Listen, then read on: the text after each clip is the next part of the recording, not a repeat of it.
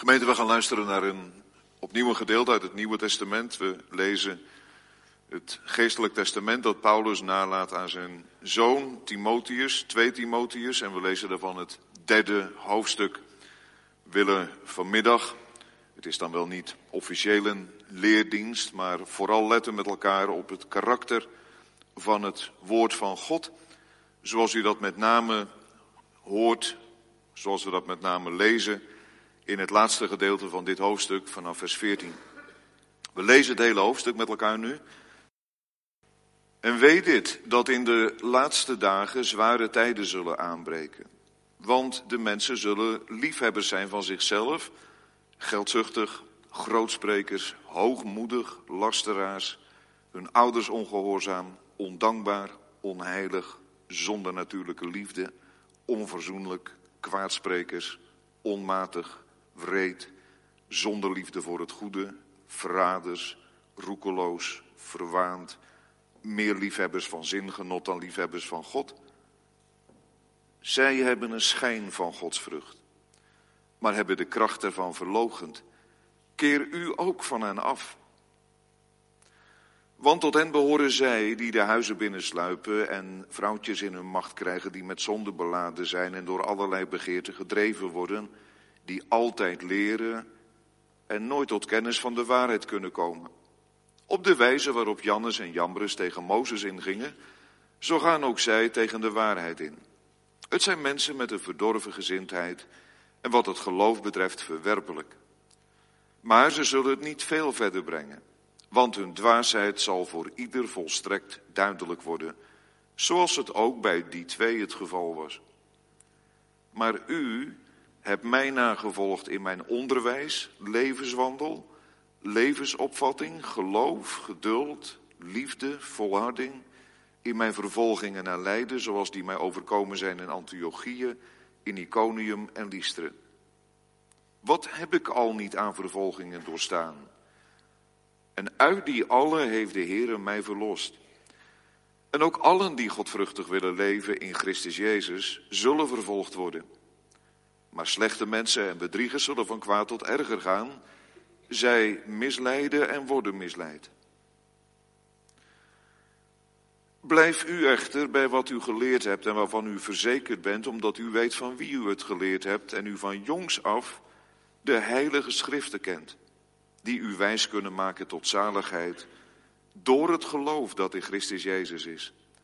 Heel de schrift is door God ingegeven en is nuttig om daarmee te onderwijzen, te weerleggen, te verbeteren en op te voeden in de rechtvaardigheid, opdat de mens die God toebehoort volmaakt zou zijn tot elk goed werk, volkomen toegerust.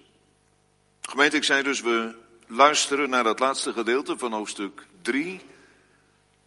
En dan gaat het eigenlijk samenvattend over het karakter van de Bijbel, van de schrift, van het woord van God. Heb u een bijnaam voor de Bijbel? Het is maar een vraag. U hebt bijnamen die u gebruikt. Juist als u mensen goed kent, dan zijn ze nog wel eens een keer het voorwerp van een naam waar uit liefde blijkt. Laat ik het vooral positief houden bij bijnamen. Gewoon dat je denkt, ja, dat is het eigenlijk. Ik bedoel, het maakt nogal verschil, daar wil ik ergens heen, of dat je de Bijbel alleen maar ziet als moeilijk, vol teksten, aan elkaar geregen, hoofdstukindeling, maar uiteindelijk, ja, ja, dit eigenlijk, ja. Maar dan wel met een beetje schouder ophalen. Kijk, we hebben liederen gezongen waarin het gaat over iemand die iets anders ontdekt heeft in de Bijbel. Nu zal voor sommigen honing niet iets aantrekkelijk zijn, maar dan toch maar even. Dan denk je maar aan iets wat je wel graag lust en waar je de smaak heerlijk vindt. Maar de, deze dichter, en we hebben twee psalmen gezongen waarin dat beeld terugkomt, de honing. Hoe zoet zijn mij uw redenen geweest. Zij streeft in heilzaam zoet tot streling van het gemoed, de honing vet erboven. Dus je innerlijk, je gemoed, knapt er nog veel meer van op als van een hap honing. Hoe kan dat? En wat is er dan aan de hand? In ieder geval is het zo, kijk, ik moest dat net wel zeggen natuurlijk. Uh, ik ben ook niet zo'n fan van honing. Dus je hebt dan al een beetje innerlijke moeite natuurlijk om zo'n voorbeeld te noemen. Uh, maar je hebt mensen die zijn er helemaal weg van. Maar ja, zoet is het, dat kun je erkennen. En je weet ook dat je ervan opknapt als je het nodig hebt. Zoals in de Bijbel dat voorbeeld van Jonathan, die een honingraad nam, ook weer om kracht te ontvangen. Niet alleen maar om een soort, aan een soort lolly te likken, dat hij het lekker zoet vond, maar dat gaat ook kracht van uit. Nou, deze twee woorden is even in de inleiding. Kracht die uitgaat van honing en zoet. Waarom iets over het karakter van de schrift? Nou, omdat Paulus Timotheus daar nadrukkelijk aan herinnert. Juist in het licht van de tijd waarin hij leeft, daar in Efeze, wat daar is hij. En ook wel met het licht op, vooral ook met het oog op de dwaalleren, leraren. En dan is het eigenlijk heel mooi dat je in dit slot van 2 Timotheus 3 een aantal typeringen vindt, waarvan ik overtuigd ben dat dat onze visie op de schrift ook weer, ja, kan, zeg maar. Misschien hebt u niks nodig vandaag. Maar verhelderen weer eens te binnenbrengen en vooral dat de Heilige Geest zo gebruik maakt van heilige letters. U hebt van jongs af de heilige schriften geweten. Levende woorden, heel de schrift is door God ingegeven.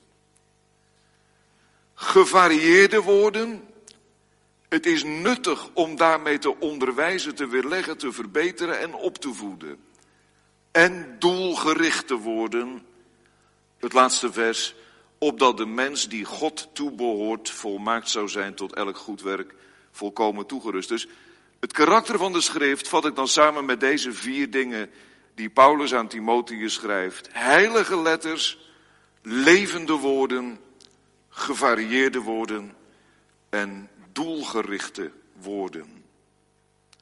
Want dat is toch wel mooi gemeend. Als je deze woorden die je nu voor u hebt en die jij voor je hebt, als je die met de paplepel als het ware ingegoten gekregen hebt. Dat is wat Paulus aan Timotheus kan schrijven. U weet dat. Dat zijn allemaal geen dingen die, die u voor het eerst hoort.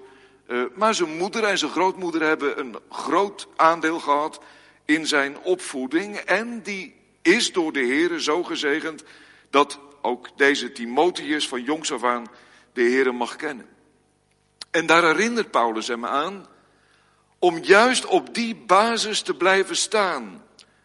Blijf bij wat u geleerd hebt en waarvan u verzekerd bent omdat u weet van wie u het geleerd hebt.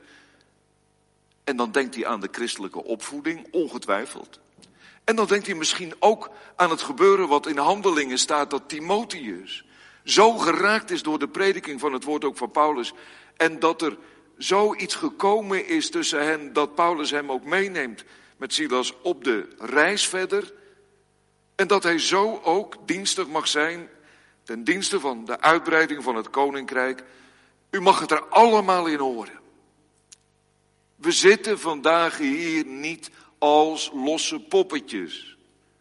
En dat bedoel ik niet alleen maar dat u een gemeente bent, maar u bent met allerlei koorden verbonden aan voorgangers. En dan hoop ik niet dat u al te vast zit aan een dominee, dat bedoel ik natuurlijk niet. Maar wel in een lijn van de geslachten werkt de. Zoiets bijvoorbeeld. Of misschien zit u hier wel als een man of vrouw, als een jongere, waar God begint te werken in een lijn van de geslachten via de christelijke opvoeding. En waarom dan? Hoe kan dat dan? U hebt een letterdoos in huis. Nou realiseer ik me wel dat dat een beetje een uh, antiek voorbeeld aan het worden is. Er zitten er hier nog uh, die hebben wel de leeftijd dat ze dat genot tussen aanhalingstekens van een letterdoos op de basisschool, lagere school hadden. Dan kreeg je op je tafeltje een doos vol met letters. En daar zaten allemaal van die kleine dingetjes in. Uh, en dan kon je woorden gaan vormen op een plankje. En waarom hoort u een ondertoon in mijn stem? Nou, het allervervelendste wat kon gebeuren is dat je net een keer met je knie tegen tafel stootte. En de hele letterdoos ging naar de grond. Dan kostte je een uur om op te ruimen. Kijk, een letterdoos in huis, heilige letters. Dat betekent dat het dus echt van een eigen soort is. Heilige letters is niet van niet aanraken, want dan brand je je vingers. Maar heilig wil zeggen met een speciaal doel. Niet zoals de huistuin- en keukenletters, maar het zijn heilige letters, heilige schriften. Die Paulus van jongs, of die Timotheus van jongs af heeft leren kennen. En omdat hij die letters geleerd heeft en via de christelijke opvoeding is hij van die letters woorden gaan maken en die woorden werden zinnen, zo gaat het toch? Zo leren wij praten, zo vormen wij onze gedachten en zo werkt de Heilige Geest ook. Ik bedoel, daar mag u best aan denken hoor, dat is ook ter bemoediging ouders. Als u begint met dat voor je gevoel bijna, sta je een beetje, ja wat doe je eigenlijk? Zeg eens A. Dat is de eerste letter. Heeft dat zin om je kinderen heilige letters te leren? Heere, zegent u dit eten om Jezus wil. En dat is allemaal nog veel te veel. En dan begin je met A. Amen. Doet dat wat in een leven van kinderen?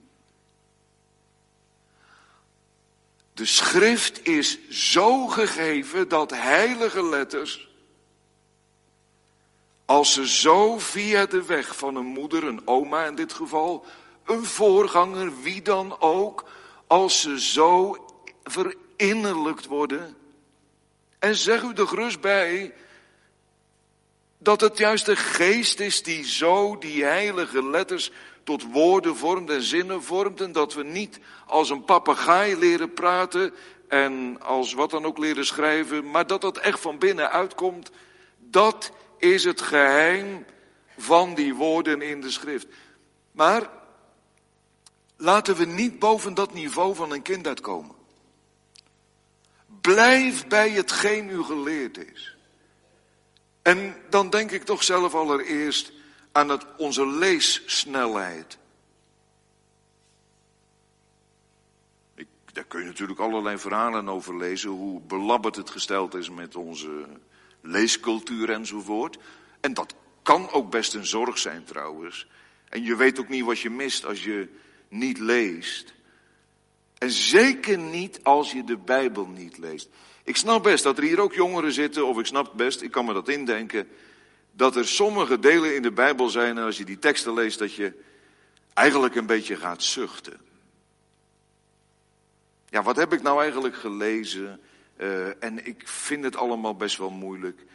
Uh, en, en, en, wat is dit nu eigenlijk allemaal? Waarom moet ik dat eigenlijk doen? En als je dan een beetje niet zo in je, goed in je hum bent, dan is dat gauw van, ja, wat doe ik het eigenlijk voor? Nou, ik zal snel lezen. Kan, kan ik straks tegen mijn vader zeggen, ik heb gelezen, als hij het vraagt.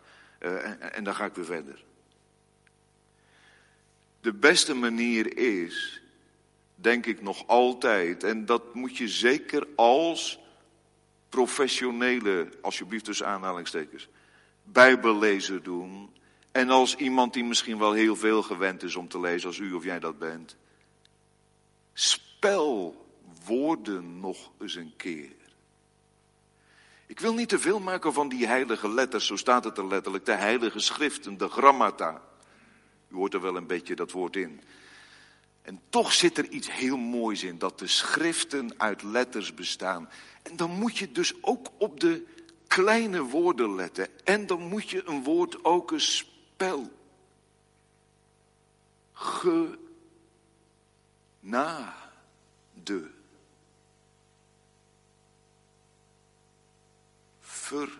Verzoening. Ik ga natuurlijk niet doorgemeten. Maar waag het er maar eens op. Zullen wij afspreken, als een van jullie zegt, ik lees een stuk in de Bijbel en ik kom er niet uit, je zoekt één woord op deze week. En dat zeg je wat mij betreft vijf keer gewoon eens even voor jezelf op. En dan heb je genoeg om te bidden. Heilige letters via de christelijke opvoeding ook ontvangen. Gemeente, we weten ook niet hoe rijk we zijn. Hoor. In dat opzicht hoe bevoorrecht we zijn. Dat we te midden van allerlei informatie deze letters ons te binnen mogen brengen. En dat dat middelijk gaat, zoals wij zeggen. En dat de Heilige Geest zo deze letterdoos ook wil gebruiken. Ik hoop overigens niet dat u het een oneerbiedige uitdrukking vindt uh, voor de Bijbel een letterdoos. Maar het is gewoon feitelijk waar. En laat zo de woorden gevormd worden in uw leven. En laat dat ook ons voortdurend verlangen zijn. Dat is eigenlijk iets wat de Bijbel in het licht zet van een leesboek.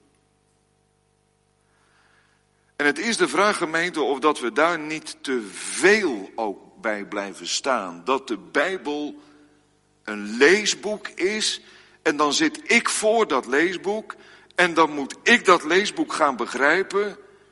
Ja, en dan heb ik een leesbril op, want ieder leest de Bijbel soms dan weer toch vanuit zijn eigen positie. En, nou dat zul je vanavond bij de 21 plus club ook hebben. Dan zegt ineens iemand, ja, ik, lees er eigenlijk dit in. En dat hoeft niet altijd te zijn van ik zie, ik zie wat jij niet ziet. Maar dat kan ook iets zijn omdat je juist aangevochten bent en dan hoor je in bepaalde teksten soms net iets wat een ander die op dit moment een roze geur en leidt, er net niet in hoort. Dat is een over en weer, dat, dat is werkelijkheid. Maar waar ik heen wil is dit gemeente. Wat wij voor ons hebben, is maar niet een verzameling letters, maar als ik dat andere noem, heel de schrift is door God ingegeven. En u weet wat daar staat, hè? Dit gaat niet over inspiratie. Dat is onder ons ingeburgerd. En soms denk je, waar zijn we aan begonnen? Om dat woord inspiratie overal voor te gebruiken. Nou, dat gaat nog wel, maar dan inspiratie leer. En dan vervolgens nog aan mensen te vragen, uh, hoe kijk jij eigenlijk naar de Bijbel?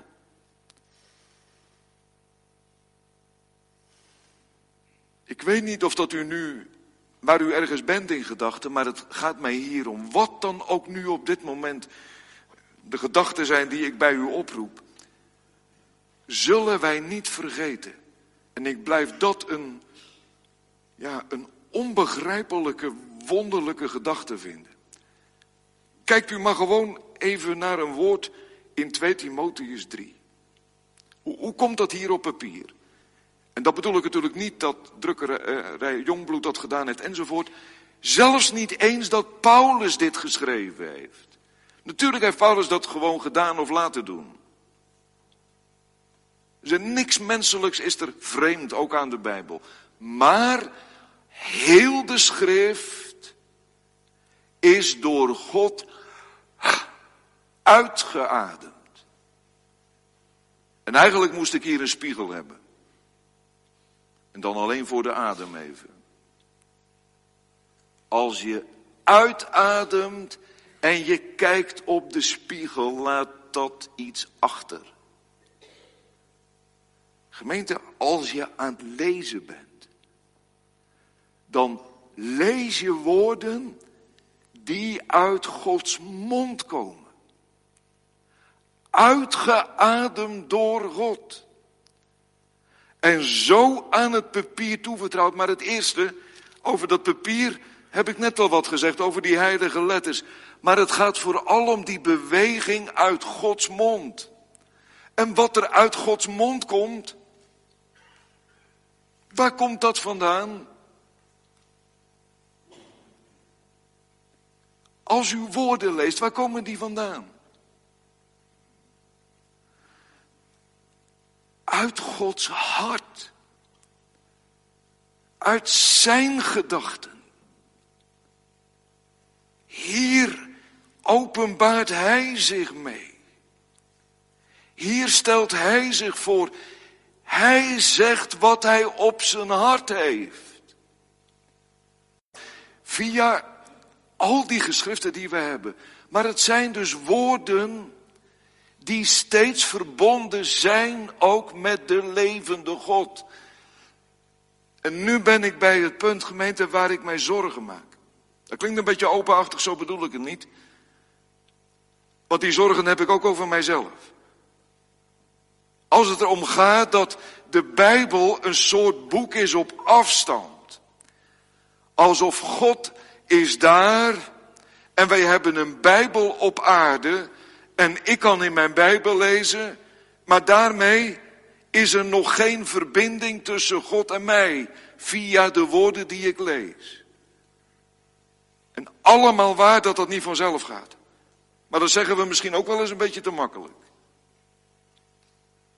Als wij eens gewoon zouden lezen wat er staat. En ik heb hier nu net, nu ik de Bijbel lopen doe, dat moet u niet als een trucje, dat moet u verder niks achterzoeken, maar ik heb Johannes 5 open.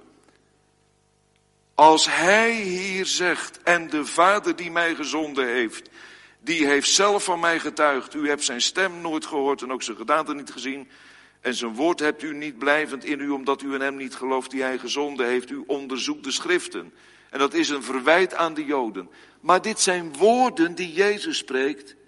Zo hebben we ze gekregen. Maar zo ontvangen we ze ook. Jezus zei het niet als zijn woorden, maar de woorden van de Vader die in de hemel is. Maar zo mag u alle woorden lezen. Gemeente God op zijn woord geloven, vindt u dat moeilijk? Gewoon zeggen, hier staat het. Ik hoor het hem zeggen. Misschien moet u dat juist dus als u erg aangevochten bent en altijd nog, hoe begrijpelijk ook, begrip hebben we allemaal wel voor elkaar, hoop ik tenminste. Uh, maar dit, hè, dat als u iets leest, dat u dan denkt, ja, dit lees ik wel, maar is het wel voor mij? Als dat een tekst op afstand is, dan moet er nog iets overbrugd worden. En u zegt ja, dat is, daarom bid ik ook om de Heilige Geest. Dat lijkt me een hele goede manier om Bijbel te lezen. Maar nu even dit. Als u diezelfde tekst dan nog eens een keer leest, in het besef, dit zijn levende woorden. Niet God gaf ooit een keer deze tekst in de Bijbel, maar God spreekt en dan naar die tekst, waarvan u dacht, ja, ik vind het wel zo mooi, maar mag ik dat op mezelf wel toepassen? Gemeente, onze God spreekt niet met twee monden. U hoort, denk ik, vaker in deze tijd, dat brengt natuurlijk zo'n nadenkingsjaar mee, uh, allerlei flarden uit de Dotse leerregels en, nou goed, een bijlage bij de krant, prachtig allemaal.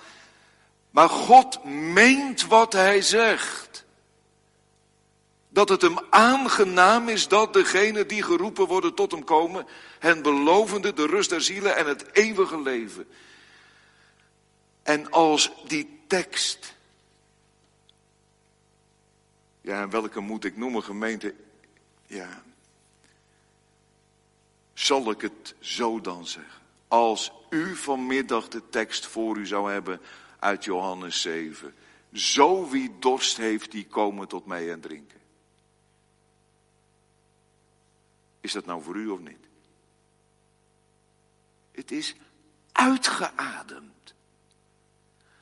God spreekt die woorden. Gemeente de Bijbel is in de tegenwoordige tijd geschreven. En dat leest anders. Als we zo ervan bewust zijn dat we levende woorden horen uit de woorden die op schrift staan.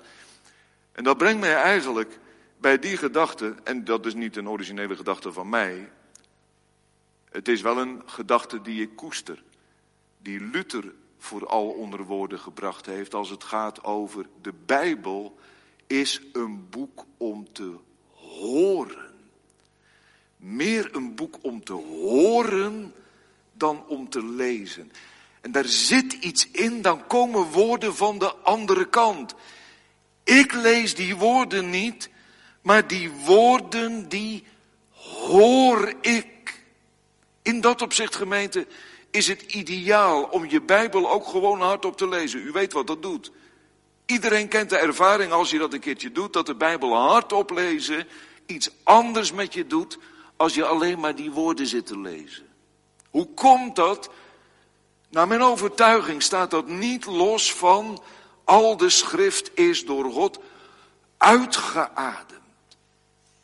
Wat Gods mond heeft toegezegd en toezegt, geeft aan je hart vertroosting, geest en leven. Of is dit een te mooi verhaal, gemeente? Denkt u, ja, dat is een mooie theorie. Maar als ik vanavond weer met mijn Bijbeltje voor me zit, ja, wat gaat u dan zeggen? Zijn het dan geen heilige letters meer? Wilt u dan nog eens. Ik zou, waag het er maar op.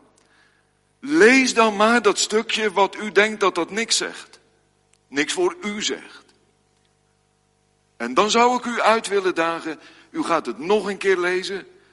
En u gaat bij ieder woord bedenken, dit is door God uitgeademd.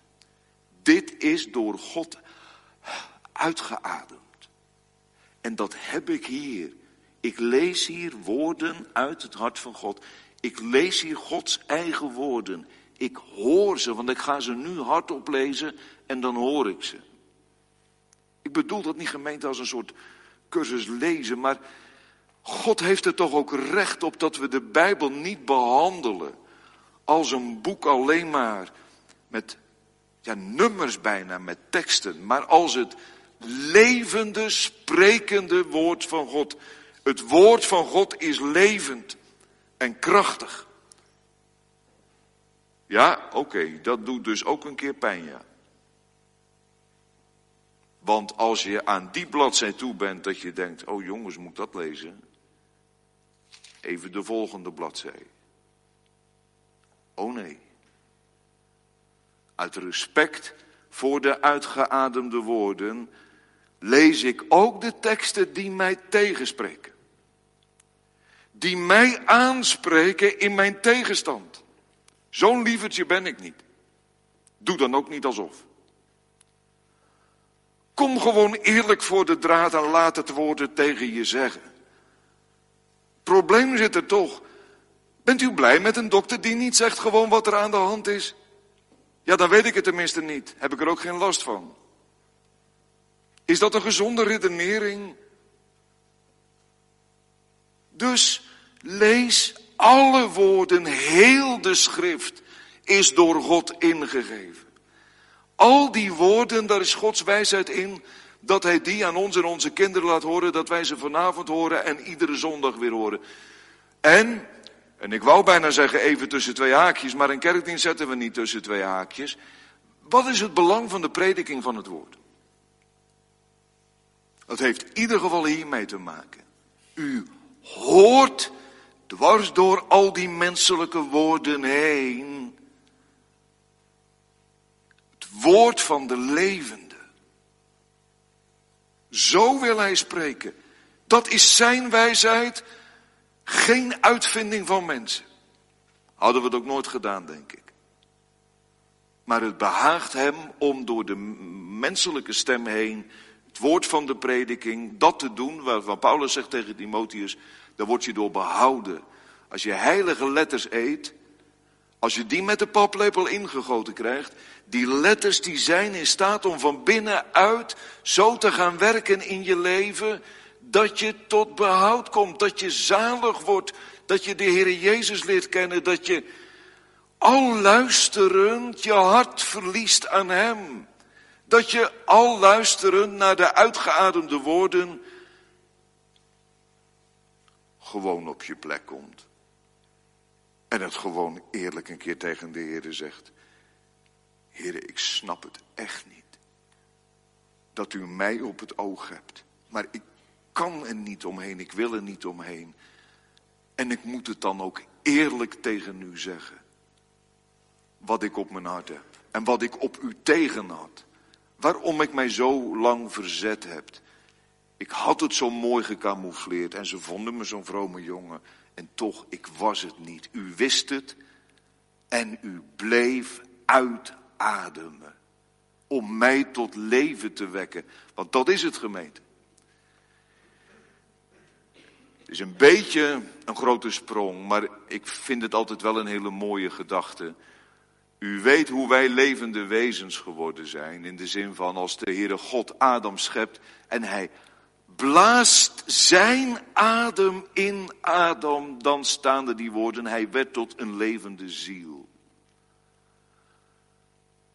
Gemeente, de adem van God is levenwekkend. En natuurlijk mag u zeggen, als u ondertussen zegt, waarom hoor ik niks over de Heilige Geest? U mag gerust, als ik over die uitgeademde woorden en de adem van God God die zijn zoon gezonden heeft, zendt ook zijn adem uit, levenwekkend, want wij kunnen alleen leven op de adem van Gods stem. Gemeente, als we zo de Bijbel lezen, dan hoop ik dat u meer ziet dan alleen teksten. En dat we zo ook de Bijbel naderen, dat we niet zozeer onze ogen gebruiken, maar onze oren gebruiken. En dan maar bidden, spreek heren, want uw knecht hoort. En soms moet je langer luisteren als vandaag. Hopen op de Heer. Ik snap het ook niet altijd. Waarom een bepaalde tekst een gesloten vitrinekast lijkt. Ik vind hem zo mooi. En toch, weet u, blijf er omheen lopen. En zeg dan ook maar tegen de Heer, Heer, als ik een drammerig kind ben, maar ik ben helemaal weg wat hier in de vitrinekast ligt. Ik heb daar iets van uw zoon gezien en uw zoon, dan mag ik toch komen? Wilt u zo dit openen? Nou, zeg het maar met een beeld zoals u het zeggen wil. De Heere weet wat u, wat jij nodig hebt en wat je op je hart hebt. De volgende twee gemeenten zal ik wat korter doen. Maar ik hoop dat als u moet kiezen tussen de Bijbel als hoorboek en als leesboek, dat het voor u ook nog een beetje een lastige keuze is. Dat is eigenlijk wel de bedoeling. En ik hoop stiekem dan ook een beetje dat u zegt, laat mij maar luisteren horen wat God de Heer tot mij spreken zal. En dat doet de Heer op allerlei manieren. Hij heeft niet één woord op zijn hart, maar allerlei woorden op zijn hart die hij gegeven heeft. En zo zegt Paulus dat ook tegen Timotheus. Heel de schrift is door God ingegeven en dat heeft nut, dat werkt wat uit. Eén ding weet je zeker. Uh, je verliest geen vijf minuten per dag als je vijf minuten uit de Bijbel leest. En je verliest geen half uur per dag als je een half uur uit de Bijbel leest. En doet u het vooral en jij ook, als je zegt, ja, ik kan beter in kleine stukjes lezen. Laten we alsjeblieft oppassen, gemeente, om elkaar erin de mate nemen. Dat je pas voldoende stille tijd houdt als je het zo lang doet en dat soort dingen alsjeblieft geen wetten om de Bijbel heen. Wel aansporingen, aanmoedigingen. Het is nuttig, zegt Paulus. Je zult er profijt van hebben. En je kunt een heleboel uren in je leven meemaken waarvan je achteraf denkt, had ik maar wat anders gedaan. Kan één ding garanderen. Er is hier niemand in de kerk, nog die meeluistert, die ooit zal kunnen zeggen, ik had mijn tijd beter kunnen gebruiken dan te lezen in de Bijbel, te horen naar de Bijbel. Dat bestaat niet.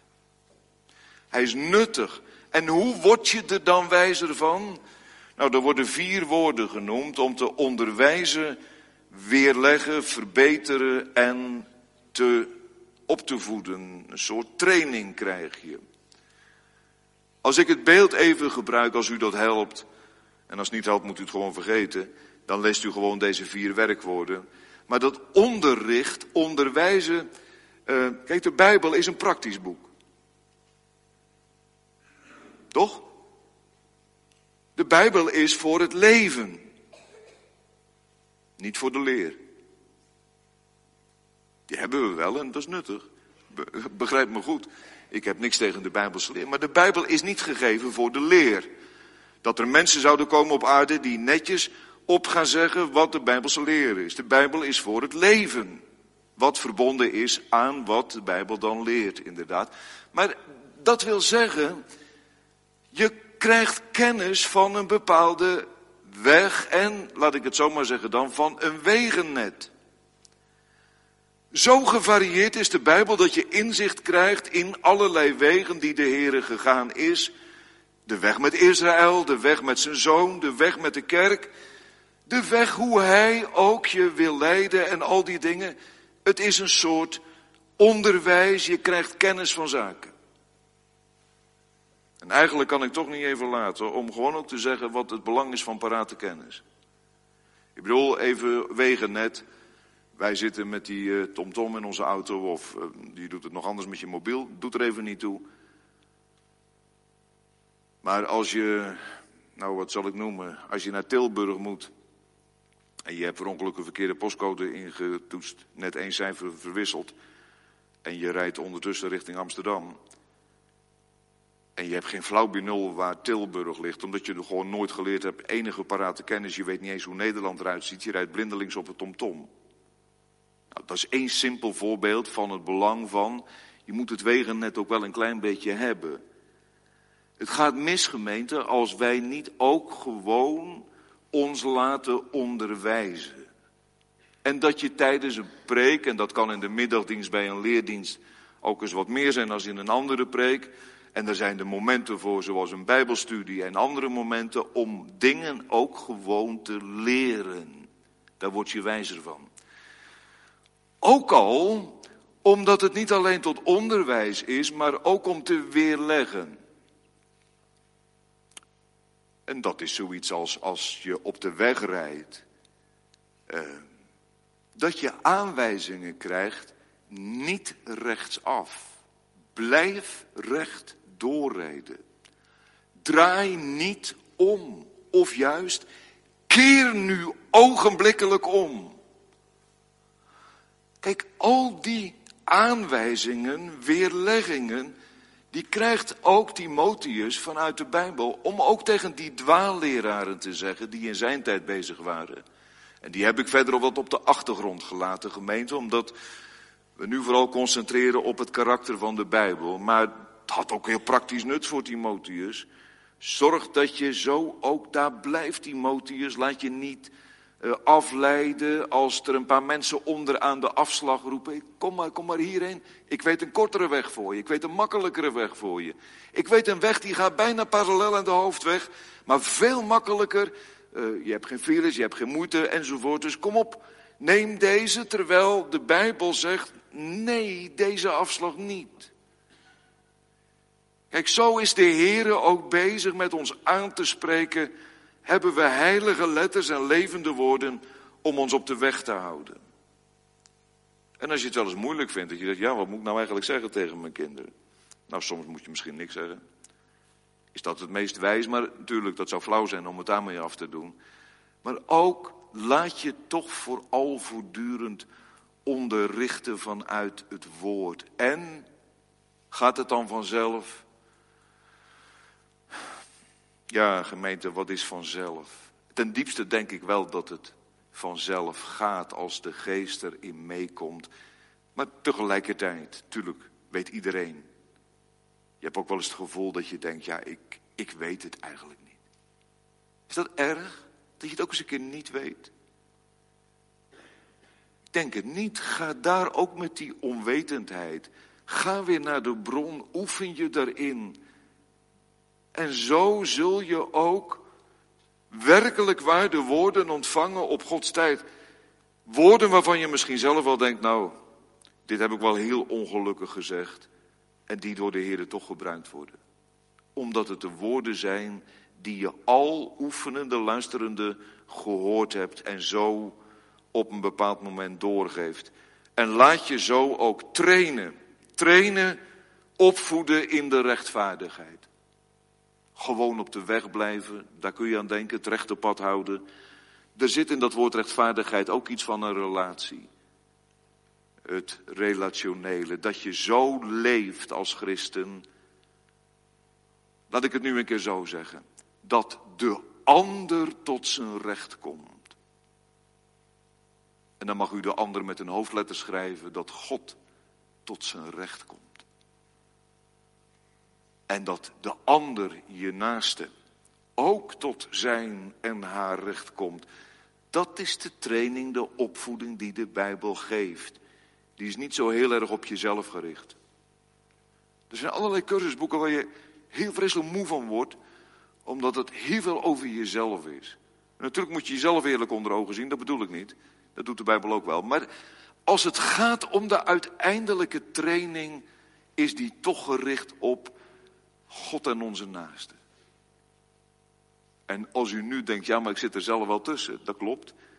Want zo zei het tweede gebod het ook, uw naaste liefhebben als uzelf. Ook daar leidt het woord in als het goed is. Gemeente, zo hoort u allerlei toonaarden, variaties in die werkwoorden. En ja, is het ene Bijbelgedeelte het andere niet? Ja, en dan moeten we ons dan maar aan overgeven, gemeente. Ook als de tekst eens een keer wat anders zegt dan dat je hoopte dat hij zou zeggen. En als de preek eens een keer wat anders is als dat je hoopte dat die preek zou worden. En dat je net een stukje s'avonds leest wat je dacht, ik dacht dat ik wat anders nodig had. Gemeente God, daar kun je van op aan. En hij heeft veel woorden, soorten woorden op zijn hart, pijlen op zijn boog. Zeg het zoals u het zeggen wil. Maar wel met een doel. Want uiteindelijk, en dat is dan vanzelf de overgang, dat doelgerichte. Waarom geeft de Heer de schrift? Nou, tegen Timotheus, als mens van God, mens die God toe behoort. Zo is hij al eerder aangesproken in 1 Timotheus. Uh, zo werden de oud-testamentische profeten genoemd, dat weet u, de mannen Gods. Uh, die aan Gods kant stonden. De mensen die God toe behoren, die ontvangen zo het onderricht wat ze nodig hebben om de week in te kunnen. Zo vertaal ik het nu maar even. Waarom zou ik in de Bijbel lezen? Waarom zou ik die woorden ter harte nemen? Waarom kom ik naar de kerk? U mag allerlei dingen noemen. Maar dit is nu even het doel wat de Heer ons voorhoudt. Opdat de mens die God toe behoort volmaakt zou zijn tot elk goed werk volkomen toegerust.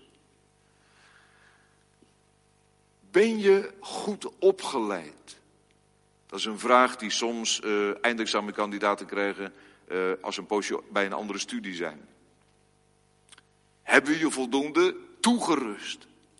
Op het staan in de maatschappij of om het werk te gaan doen wat je nu gaat doen. Deze woorden rusten zo toe, zegt Paulus tegen Timotheus, dat je zult merken dat je goed uitgerust bent, toegerust bent om je weg te vinden door het leven. En gemeente, terwijl ik die woorden uitspreek, denk ik, is het zo simpel. Is het ingewikkelde leven zo simpel te leven, dat als ik maar voortdurend leef bij het woord, ik goed geëquipeerd ben, goed toegerust ben, dat ik zo ook het doel in mijn leven om tot elk goed werk geschikt te zijn in de komende week, op mijn werkdagen, op mijn vrije dagen, In de ontmoeting met buren, in de ontmoeting met mijn collega's, op schoolplein of in de klas, maakt niet uit. Ja, dit staat er. En mag ik getuigen oproepen? Zo werkt het toch ook. Ja, zeg maar meteen erbij met alle lekken en gebrek, dat kennen we. Als we het ook nog maar een beetje menen. Niet, niet te snel, hè. Dit is het woord. U zult merken dat naarmate u zo de omgang beoefent, met lezen, horen naar het woord, u laat gezeggen door de mond van God, u ook een mens zijn die God toe behoort, die zo in goede werken mag wandelen. Zonder dat je er moe van wordt. Je kunt het leven aan. Te veel gezegd? Wel met vrees en beven. Maar ik neem ze niet terug omdat ze er staan. Je kunt zo het leven aan. Omdat, en dat is dan wel beslissend, de mens te zijn die God toebehoort, aan Gods kant kwam te staan. En gemeente, we zijn allemaal mensen hier waar God recht op heeft. En de vraag is, zal komende week blijken dat we hier vanmiddag in de kerk gezeten hebben vandaag? Zullen onze buren het merken? Zullen mijn collega's het merken? Zullen ze morgen het merken? Ik heb naar Gods woord geluisterd en dat beïnvloedt mij. En dat geeft mij ook de ruimte en de gelegenheid om in goede werken te wandelen. Ik hoop dat u één ding een beetje gemist hebt in de preek. Nou ja, misschien wel meer. En dat mag. Dat in al die letters en in alles wat uitgeademd zit en bij al die werkwoorden en bij dat wandelen in goede werken. En dat zeg ik niet om een slot aan de preek te hebben. Maar ik heb er tot het laatst toe mee gewacht om juist dat als het uiteindelijke te zien. In die letters leest u, ziet u, hoort u. Die ene die uitgetekend wordt in de Bijbel. Want uiteindelijk zijn al die woorden gericht op het vaderhart van God beeld dat hij getoond heeft in zijn zoon. Om zo je hart kwijt te raken aan hem. En zo als een kind te leren wandelen. Jezus Christus, die in de woorden van de schrift tot ons komt, spreekt in de tegenwoordige tijd. Amen.